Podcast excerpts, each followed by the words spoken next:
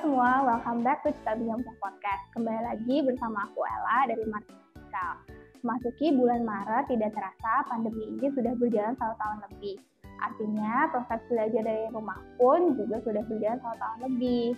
Nah, kali ini aku kedatangan satu keluarga yang akan berbagi pengalaman belajarnya di sekolah Cikal selama satu tahun lebih belajar dari rumah.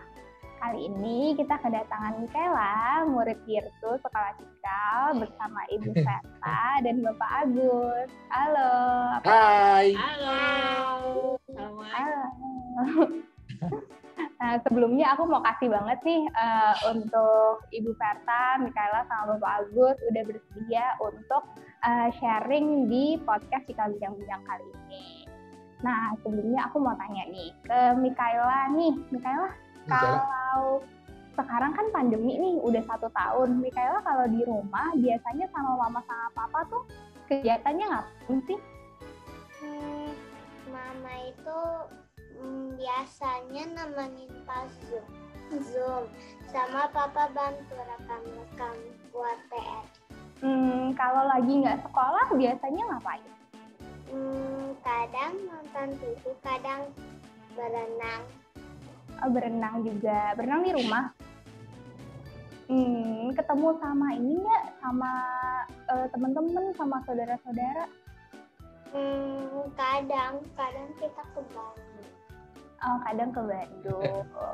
kalau uh, Bapak Ibu kalau di rumah nih kan pasti kegiatannya berubahnya jauh banget ya dari sebelum pandemi terus tiba-tiba harus di rumah semuanya biasanya tuh biar uh, Mikaela nggak bosan gitu kegiatannya di rumah ngapain sih? Sebenarnya kalau Mikaela nih terbantu karena dia ada dua orang adiknya ya. Jadi hmm. ada ada temen uh, tiga bulan empat bulan pertama pandemi lah itu kita benar-benar sama sekali nggak keluar rumah benar-benar di di rumah aja itu agak agak shocking memang buat anaknya karena dia kan uh, biasanya kegiatannya banyak ya. Sekolah kemudian klub setelah selesai klub uh, kalau ini ada apa namanya ada ngaji juga ya sama ada balet gitu. Dan balet itu juga itu sendiri juga lumayan uh, apa namanya menyita waktunya dia gitu. Jadi banyak uh, kegiatannya banyak. Nah kemudian ketika datang pandemi ini tiba-tiba semuanya seret harus berhenti. Bapaknya juga yang biasanya pergi uh, apa karena uh, kerjanya kan offshore gitu jadi harus pergi keluar.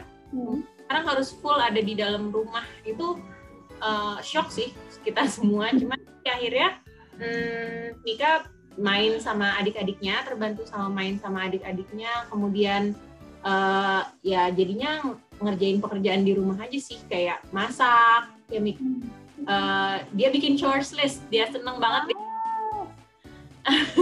bantu mama ya. Mikaela bikin chores list uh, dan dia yang membagi gitu. Mika yang membagi uh, siapa yang mengerjakan apa di rumah. Oh.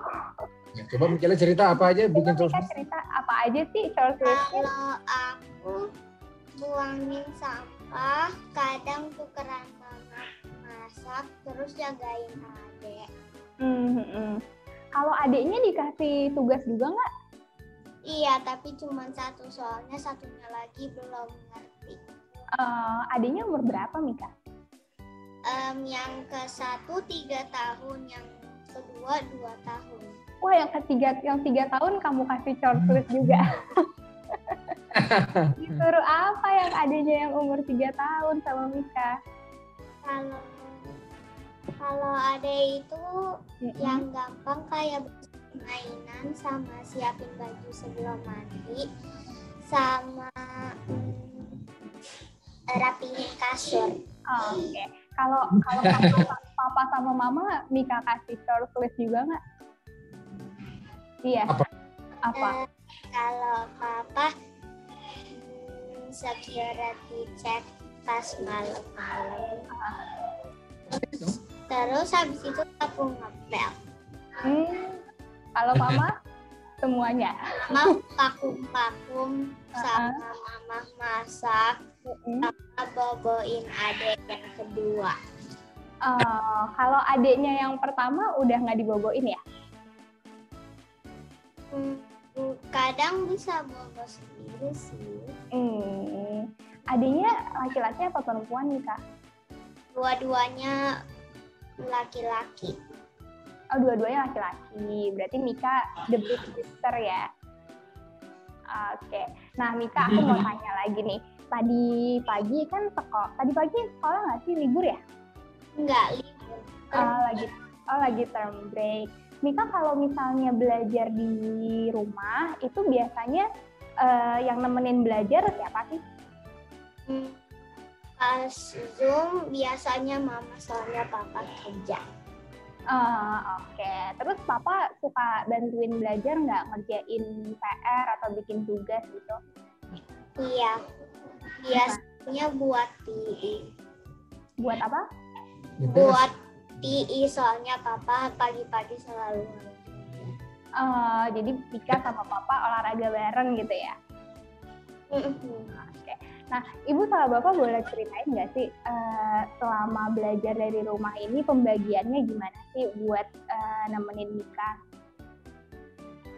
Kalau kami kan apa namanya itu selama selama pembelajaran online itu dibagi dua ya. Misalnya karena sekolah juga pagi-pagi, jadi mamanya itu akan uh, lebih terlibat di bagian ininya, dan bagian uh, zoomnya. Karena kan uh, nggak bisa ditinggal ya, uh, pasti harus perlu pendampingannya yang namanya belajar online. Jadi mama selalu berada di sampingnya Mikaela buat kayak nerima materi dan misalnya ada kendala teknis tuh mama yang bantu. Kayak internet rusak atau zoomnya error itu mama bisa bantu. Atau PowerPoint. atau atau PowerPoint ya PowerPoint. Terus, iya. Kalau papanya biasa suka bantuin tuh kalau buat PR hmm, baik itu PR PI atau rekaman atau tugas-tugas yang lain ya Eh, kebagian sama papanya yang biasanya itu kita kerjain di luar jam kantor sih pas pada saat break atau pagi-pagi ketika olahraga hmm, Makanya udah mentok, nggak bisa ngejelasin hmm. sama papa. gantian gitu ya? Iya, jadi kalau misalnya udah mentok mamanya, nih eh, apa namanya? Eh, kayaknya kalau misalnya dilanjut nih tanduknya keluar nih. Jadi kan ya langsung kasih sama papanya aja untuk untuk kenyamanan bersama ya kan. Jadi kita oper gitu. Jadi eh, itu sih kalau ini terutama pas awal-awal sekolahmu diaplikasikan kan ya.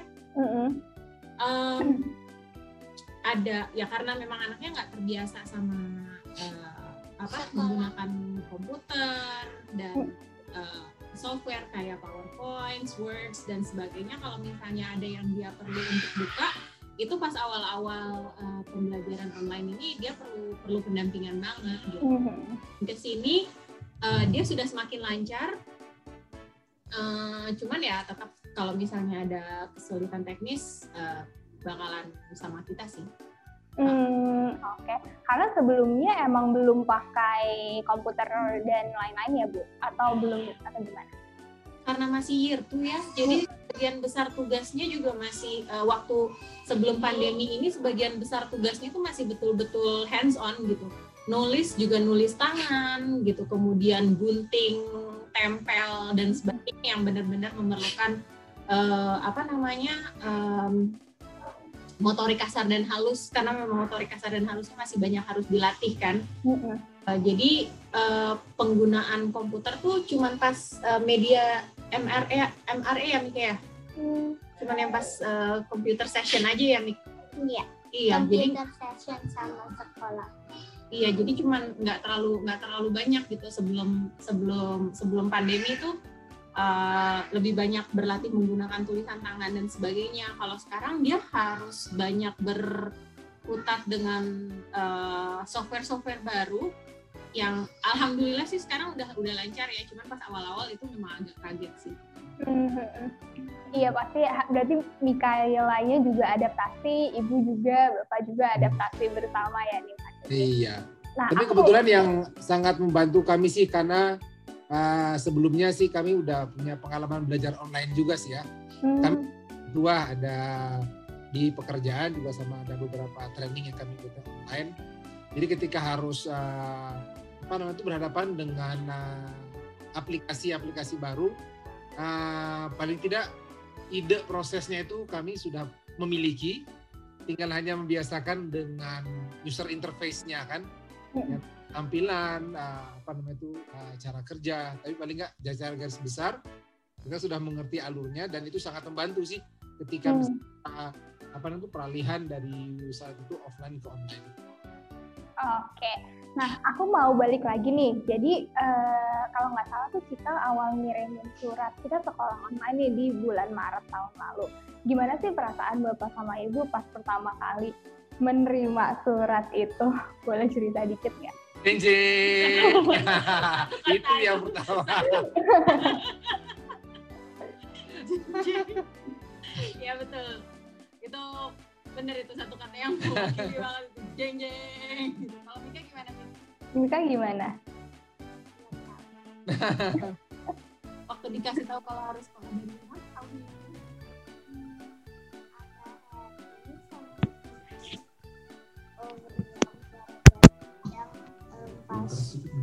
pas video adik-adik duduk. happy karena di harus di apa happynya kenapa happy-nya soalnya bisa sama juga kita bi- masih habis sekolah udah bisa ganti baju sama makan siang.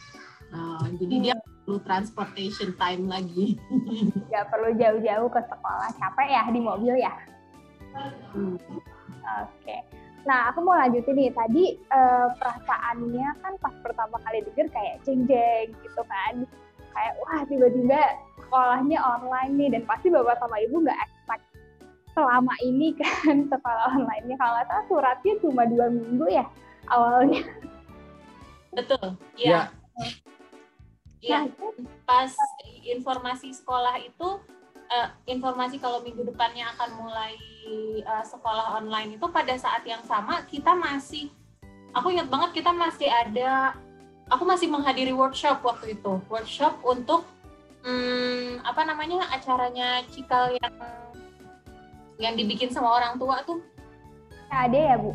ah, untuk CAD Hmm. panitia CAD yang bikin. Kita masih bikin workshop sama sama nah, sama ibu kita. Ceritanya tentang gimana gimana sih caranya kita bisa ngenalin stres pada anak gitu dilalah ternyata kita gitu Ternyata langsung kepake workshopnya ya bu. iya langsung kepake dan yang pertama di pikiran aku tuh kan kemarin tuh sempat yang kayak aku tuh sempat eh, karena kita pindah-pindah gitu sempat kepikiran ya udahlah di di homeschoolin aja anaknya gitu sebelum eh, apa namanya kita pindah ke Indonesia Hmm. Tada dikasih silahkan. Yang katanya mau homeschoolin anaknya silahkan gitu kan. Dikasih kesempatan anak homeschool Berarti omongan itu doa betul ya bu. ya? itu rasa banget. Ya Allah beneran dikasih homeschool silahkan yang mau. Oke, nah terus eh, ini kan udah udah satu tahun nih gitu. Selama dari awal sampai eh, sekarang ini nih, boleh ceritain nggak sih tantangan paling besarnya apa dan gimana cara menghadapi? Pas walaupun udah internetnya udah bagus banget tapi pas buka loadingnya lama banget. Loadingnya lama banget. itu tantangan terbesarnya. Kalau sama teman-teman kangen nggak sih kita? kangen terus. Kangen Iya, kangen. Ah, Oke. Kalau ibu sama bapak apa nih tantangan paling besarnya? Hmm, saya kar- lebih ke harus fokus harus jadinya saya harus membagi ya antara eh, ngajarin maksudnya eh, mendampingi Mika sekolah online kemudian eh, membantu tugas-tugasnya maksudnya termasuk membantu tugas-tugasnya dan eh, apa namanya eh, mengurus mengasuh dan mengurus adiknya yang dua lagi gitu. Jadi itu di, di- dibaginya juga itu. Kemudian eh, apa namanya eh, pada saat yang bersamaan hmm, rumah juga kan harus di harus di manage gitu. Jadi itu juggling semuanya. Samaan inti eh, dan memastikan kalau anak-anak tuh tingkat stresnya nggak nggak sampai di atas gitu. Hmm. Kalau kalau mama papanya masih bisa ke kasar kalau misalnya ada yang keperluan gitu kita masih bisa pergi keluar untuk sesuatu hal yang benar-benar penting. Tapi anak-anak kan itu dia mereka yang benar-benar diam di rumah aja kan. Hmm. jadi uh, fokus fokusnya kami itu adalah uh, well-beingnya anak-anak sih untuk uh, mental well-beingnya. Jadi makanya uh, kalau misalnya kelihatan udah terlalu full gitu misalnya sama tugas PR atau apa segala macem oke okay, kita slow down saya berusaha untuk nggak nggak nge-push dia sampai uh, untuk bikin apa namanya uh, yang penting ada kemauan untuk sekolah setiap hari dan kesadaran untuk mengerjakan PR itu sudah cukup buat saya kalau misalnya, kalau misalnya ada yang lebih-lebih alhamdulillah gitu. Penuh ya sebenarnya itu tantangan terbesar itu kebosanan sih sebenarnya Bu. Hmm. Nah, bayangin aja yang biasanya keluar ketemu sama teman-teman ujung-ujungnya hanya berada di kamar tidur kan. Uh, bosen uh, di rumah gitu kan. Tapi kita untuk ngatasin sih sekali kita keluar uh, rumah juga seperti tadi disampaikan. Kita kadang-kadang ngajakin berenang, ketemu sama adik-adiknya, bikin game atau masak yang tadinya belum bisa bikin pizza sekarang jadi bikin bisa bikin gitu kan. Jadi biar rame aja kan rumahnya. Homemade juga ya. Uh, iya, kadang-kadang kalau misalnya bosan juga ya kita nggak sendirian. Nah, orang-orang tua yang lain juga mengalami hal yang serupa kan ya. Jadi kadang-kadang juga ada komunikasi dan uh, ya bikin fun conversationnya. Ayo janjian yuk, ketemu yuk sama ini sama ini ya. Akhirnya ketemu ada fun zoom di luar uh, zoom sekolah. Hmm, oke. Okay. Jadi menghadapinya tuh uh, apa ya supaya nggak bosen ada zoom zoom lain sama orang tua orang tua lain yang emang merasakan hal yang sama itu ya Pak. Iya betul dan kami rasa sih kalau seandainya kami merasa bosan kami juga nggak sendirian. Nah, dan itu ternyata terbukti benar ketika mencoba berbicara dengan uh, orang tua orang tua eh gimana perasaannya ternyata setelah ngobrol dengan beberapa orang perasaannya sama ya ngerasa satu nasib ayo yuk kita curhat bareng. Itu yang koordinasi Akhirnya, awalnya siapa tuh Pak? Yang koordinasi biasa, mama-mama arisan. ya, yang tadinya tabah, ayo dong, ayo dong, ya akhirnya ngobrol. Setelah itu, ya udah yuk ngobrol, coba ketemu di Zoom tapi bikin sesi ya curhat bareng. Hmm. Sangat membantu sih. Ketika yang satu bercerita oh saya punya pengalaman begini dan begitu. Ntar pasti ada aja tuh. Saya juga begitu. Nah, terus gimana caranya? Nah, akhirnya sering bertukar pikiran dan uh, menurut kami itu sangat efektif sih karena nggak mungkin juga uh, kita cuma ngerasa sendirian dan uh, karena kita komunitas juga kayaknya komunitas cikal dan satu sekolah juga banyak. uh, pasti ada deh solusi kalau mau ngobrol satu dengan yang lain. Atau tiga berbagi pengalaman. Mika juga jadinya um, apa uh, zoom sama teman-teman ya. Kadang virtual playdate kadang kalau ada ulang tahun kadang ada virtual birthday uh, jadi tetap ketemunya via zoom aja gitu ya. Tapi seru kan Oke, okay. nah aku balik lagi nih. Uh, tadi kan kalau di Verta tantangannya adalah juggling nih, harus uh, ngurus rumah, harus ngurus adiknya Mika juga, harus ngurus sekolahnya Mika juga. Nah, itu cara akhirnya menghadapinya. Awalnya kan pasti stressful banget gitu kan. Ya, harus semuanya yang hmm. oke. Cara menghadapinya itu gimana sih? Hmm, satu-satu aja.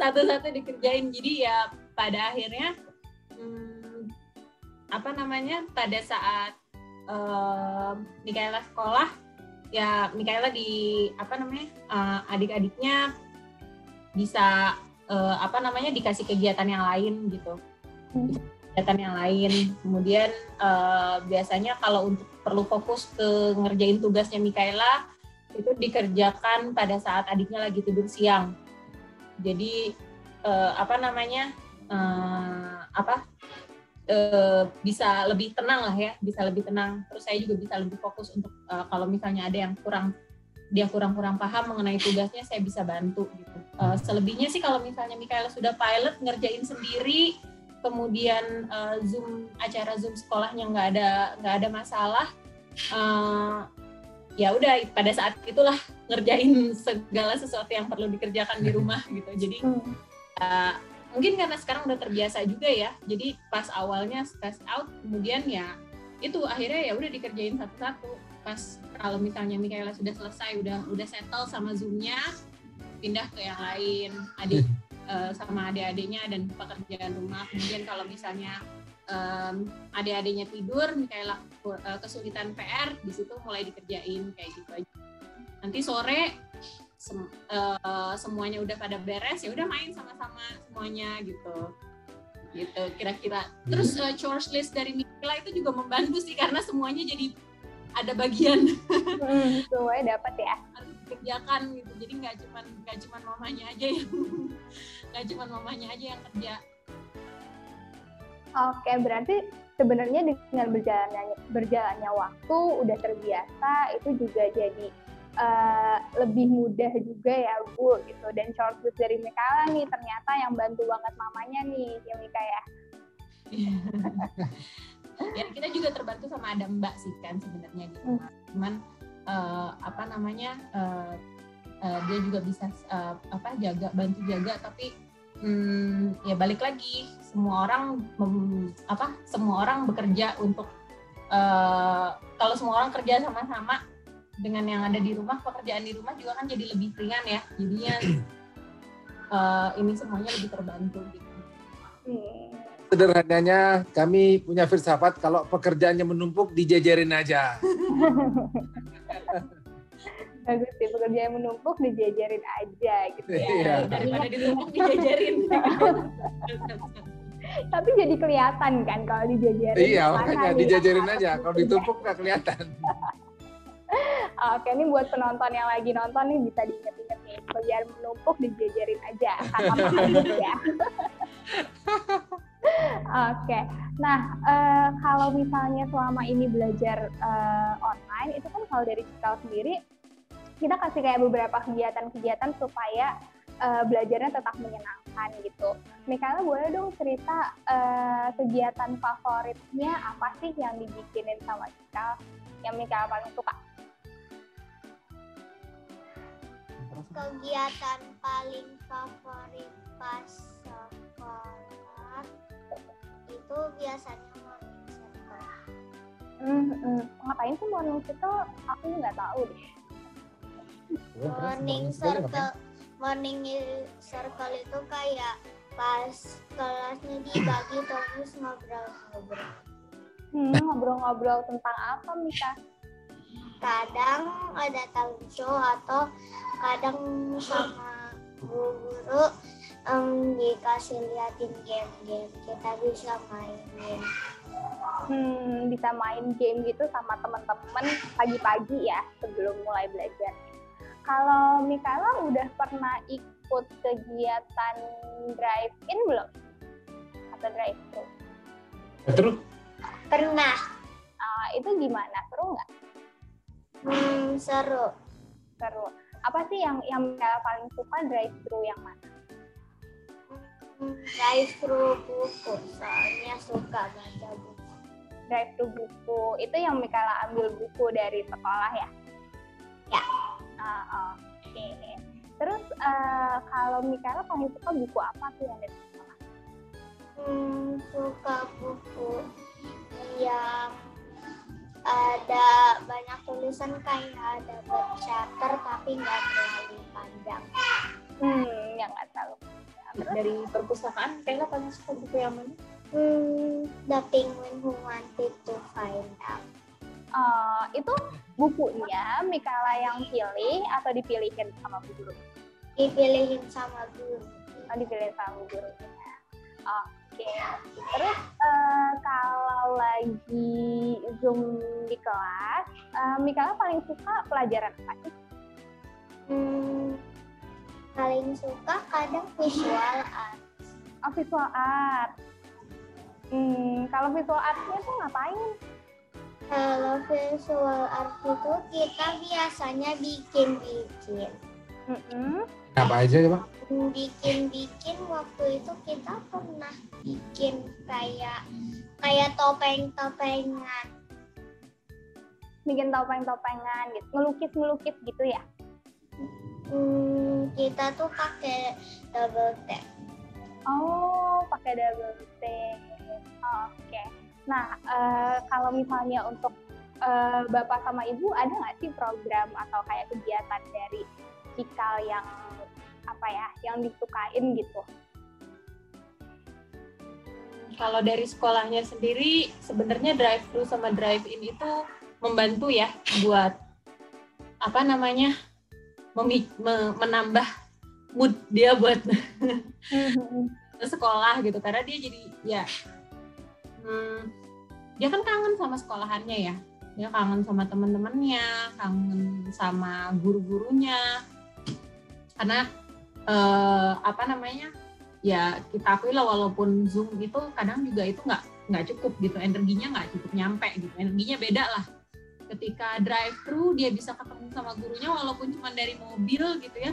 Ketemu terus em, gurunya juga ngasih eh, apa namanya melakukan melakukan banyak hal gitu. Persiapan persiapannya tuh banyak gitu. Terus jadi eh, apa moodnya juga seru pada saat apa namanya pada saat drive thru sama drive in itu ada musiknya terus ada kegiatannya kayak scavenger hunt dari mobil gitu kan. Ada clue ya Mika ya? Ada clue yang harus di, yang harus dia dia eh, pecahkan gitu teka-teki kayak puzzle gitu itu lumayan bikin seru. Terus eh, ditambah anaknya juga harus ini sih anaknya juga keluar rumah kan. Bisa keluar rumah walaupun cuma lihat dari dalam mobil. Cuman apa namanya ya lihat pemandangan aja. Tapi ya lumayan lah daripada cuma lihat tembok aja kan. Bener-bener dan bisa ngelihat muka gurunya ya secara langsung. iya. ya. ketemu ibu guru seneng nggak pas lagi drive thru sama pak guru. Bilang ya. Happy pemandangan yang lain gitu selama drive thru sama drive in Eh, pada saat pembelajaran online juga aku harus mengakui sih eh, bapak dan ibu guru tuh effortnya luar biasa banget Hmm. itu tuh eh, amazing banget Mika kalau eh, Pak aku sering jadi apa? Hmm, kadang pas di Zoom pura-pura jadi Pak Jun. Pak John. Mr. John. Mr. Siapa? John. Mr. John. Hmm, Pakus yang suka bawa ini ya, suka bawa boneka papat itu ya. Hmm. Iya, Hmm. sama kadang kayak dress up dress up kayak Hmm, suka cerita kayak aneh-aneh. Aneh-aneh, aneh-aneh apa Mika? Eh, pura-pura jadi orang lain. Oh, pura-pura jadi orang lain. Tapi seru. Iya. Hmm, shout out nih tuh Pak Kus nih. Ini. Iya, kemudian eh, apa namanya ge- dibikin games kan eh, pelajaran-pelajarannya itu dibikin games pakai quiz hmm, diajarin apa dibikin dibikin fun banget lah gitu ininya tuh kayak eh, anak-anaknya tuh jadi kerasa banget sih effortnya para guru buat buat tetap jaga moodnya anak-anak tuh kerasa banget gitu ya. Walaupun pada akhirnya setelah setahun kita semua tahu akan eh, apa namanya agak sulit lah ya eh, untuk eh, tetap menjaga mm, energi itu. Tapi effortnya bapak ibu guru tuh luar biasa banget hebat banget deh mereka tuh. Eh, apa namanya eh, untuk tetap menjelaskan ke anak-anak eh, gimana setiap harinya. Kemudian eh, apa namanya cara-cara mereka menyampaikan pelajarannya seperti itu tuh kalau ada Top lah, top banget. Tapi jadi apresiasi untuk guru-guru Cikal nih yang udah Iya, effort iya. sekali gitu untuk Iya, kita appreciate banget Iya, Bapak iya, Ibu benar. gurunya eh, dengan apa yang mereka lakukan setiap hari ke anak-anak. Itu keren deh. Terima kasih Bapak Ibu Guru. Terima kasih Bapak Ibu. Harus tetap semangat ya nih. Pokoknya buat Bapak Ibu guru, buat Mm-mm. Cikala juga nih sama Bapak sama Ibu ya kita semua harus semangat nih supaya eh, yang penting anak-anak dapat pendidikan yang terbaik ya. Amin. Nah, aku mau tanya soal ini nih, soal program-program yang saya ambil. Jadi, uh, buat yang belum tahu, kalau di Cikal itu kita kan menggunakan personalized curriculum atau kurikulum personalisasi, di mana uh, anak-anak itu bisa memilih program-program sesuai sama minat dan bakatnya. Nah, boleh ceritain nggak sih uh, Ibu, Bapak, dan Dika proses pemilihan programnya waktu uh, PVV itu gimana sih? Gimana nih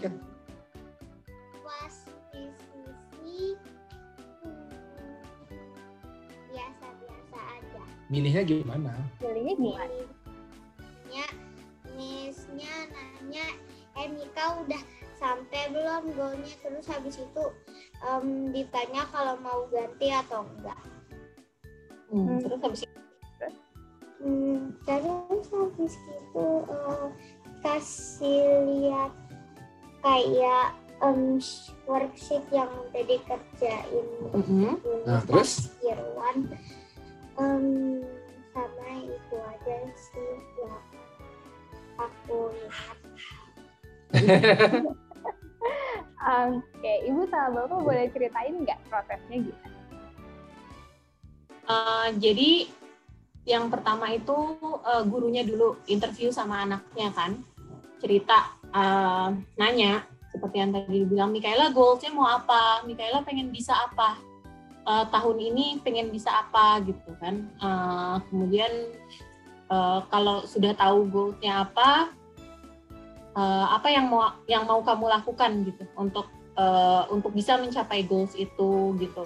Uh, gimana caranya? Kalau untuk Mikaela uh, goalsnya itu dia pengen bisa perkalian. Kebetulan untuk saat ini. Jadi uh, dibantu sama bapak dan ibu gurunya uh, apa sih yang uh, harus dilakukan uh, jadi ada uh, apa namanya uh, step by stepnya seperti apa dia mau bagaimana kemudian uh, nanti setelah itu ditanya lagi Mikaela kalau sudah bisa perkalian mau apa? Gitu ya. Hmm, apa yang mau dikerjakan? Terus Mikaela mau kerjain mau kasih tau mau apa kalau udah bisa perkalian hmm, hmm, hmm, buat ajarin adik-adiknya buat nggak berantem oh. buat ngajarin buat ngajarin adik-adiknya perkalian kayak gitu nah kemudian uh, setelah itu si Bapak Ibu gurunya akan memberikan feedback sama kami. Bapak, Ibu, uh, setelah hasil dari Mikaela, ini Mikaela begini, Mikaela begitu, dia maunya ini itu, hmm, gimana ini gitu. Uh, nanti si Bapak Ibu gurunya akan memberikan saran program-program apa saja yang bisa diambil sama Mika sesuai dengan goals-nya dia. Kemudian pada saat yang bersamaan uh, dia juga uh, kita juga uh, melakukan assessment kan. Kita lihat hmm, Mikaela tuh di rumah kayak gimana di sekolah kayak gimana gitu. Apa apa aja yang bisa dikembangkan lagi yang uh, bisa dibantu sama sekolah gitu. Nah dari situ uh, kita dapat lagi nih program-program apa yang sesuai sama Mikaela untuk uh, tahun ajaran itu gitu nah dari situ kemudian kita bikin uh, kita bikin programnya satu-satu hmm, barengan antara saya antara kami orang tua guru sama Mikaelanya sendiri gitu. hmm. uh, Mikaela ada program yang diambil apa sih program diambil yang uh, tadi kan Mikaela bilang paling suka visual art nih gitu uh, boleh cerita nggak sih program-program lain yang Mikaela ambil ada Mila ambil apa aja selain visual art? Pada belajar apa aja? Hmm? I bahasa Inggris matematika, CAA, sama agama, sama social studies, sama PI, um, PSI, sains, bahasa Indonesia, dan visual arts hafal ya Mikaela hebat.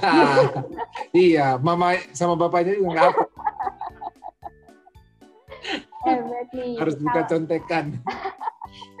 Oke, kalau PSI nih tadi Mikaela bilang PSI. Buat yang belum tahu, PSI itu adalah uh, Personal and Social Education. Nah, kalau PSI belajar apa sih Mikaela? PSI uh, PSI itu kita belajarnya tentang goal. Sekarang kita lagi bikin goal journal. Lagi bikin Nah, goal terus? jurnal. Itu apa? Eh, Goals jurnal itu goal journal itu kayak jurnal yang kita em, tulis goalnya kita, kita pengen bisa apa, terus habis itu kita bikin planningnya di situ. Sama ada my progressnya juga. Hmm, jadi di jurnal gitu goalnya apa, planningnya gimana gitu. Mungkin dari situ ya Mikaela jadi bikin short list buat mama sama papa ya di rumah. Ya, Gitu. Tahu aja. Jadi tahu nih aku planningnya harus mama disuruh ini, papa ini gitu ya. Eh, kalau CAA, CAA itu kan cikal aksi-aksi. Nah, cikal aksi-aksinya kalau eh, kelasnya Mikaela ngapain? Kan Mikaela kelas di CA. pas CAA kita itu lagi em, tanya-tanya tentang negeri lain. Hmm, Negara. negara lain kayak yang di Indonesia. Oh gitu. Terus eh, ada kerjasama atau temenan sama sekolah lain nggak? Hmm. Hmm. Hmm? Sama Ada.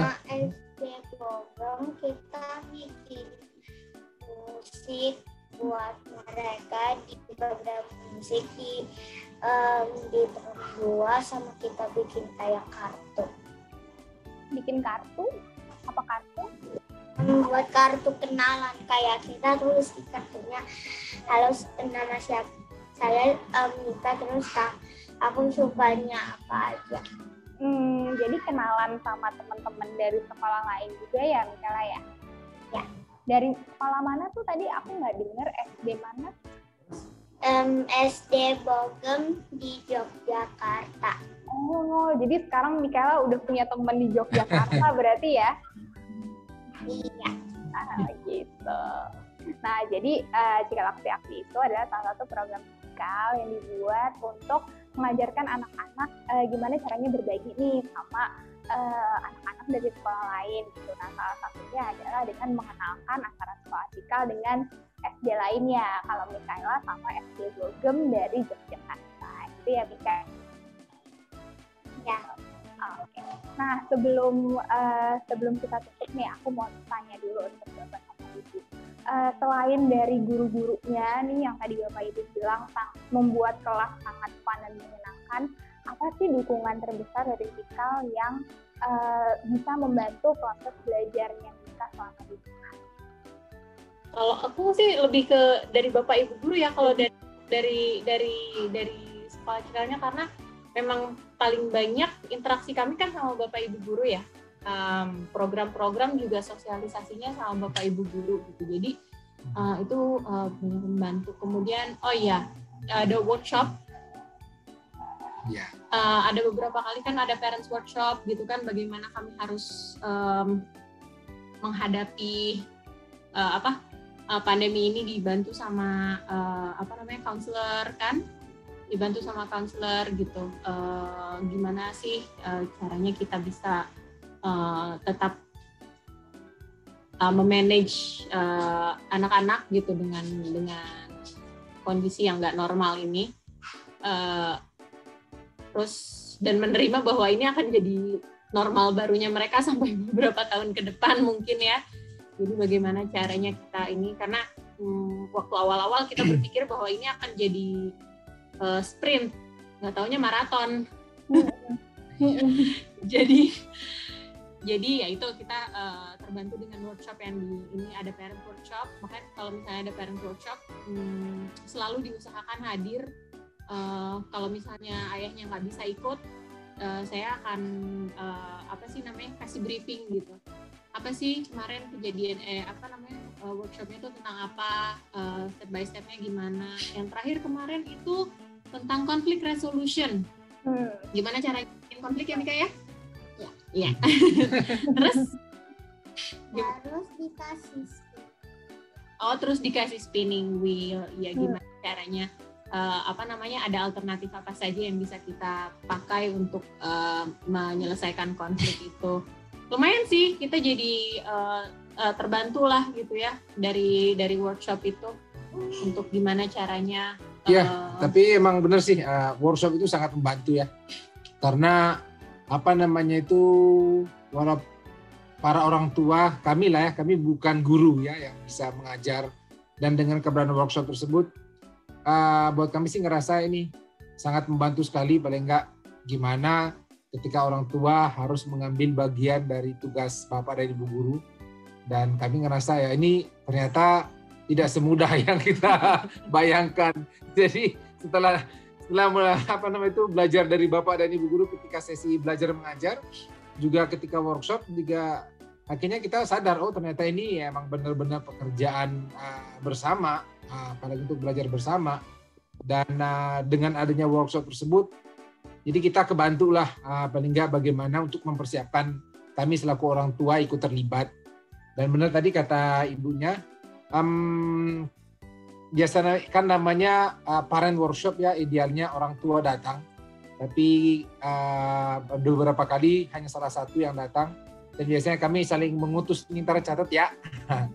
Ntar kalau udah catat uh, di fotokopi catatannya oh.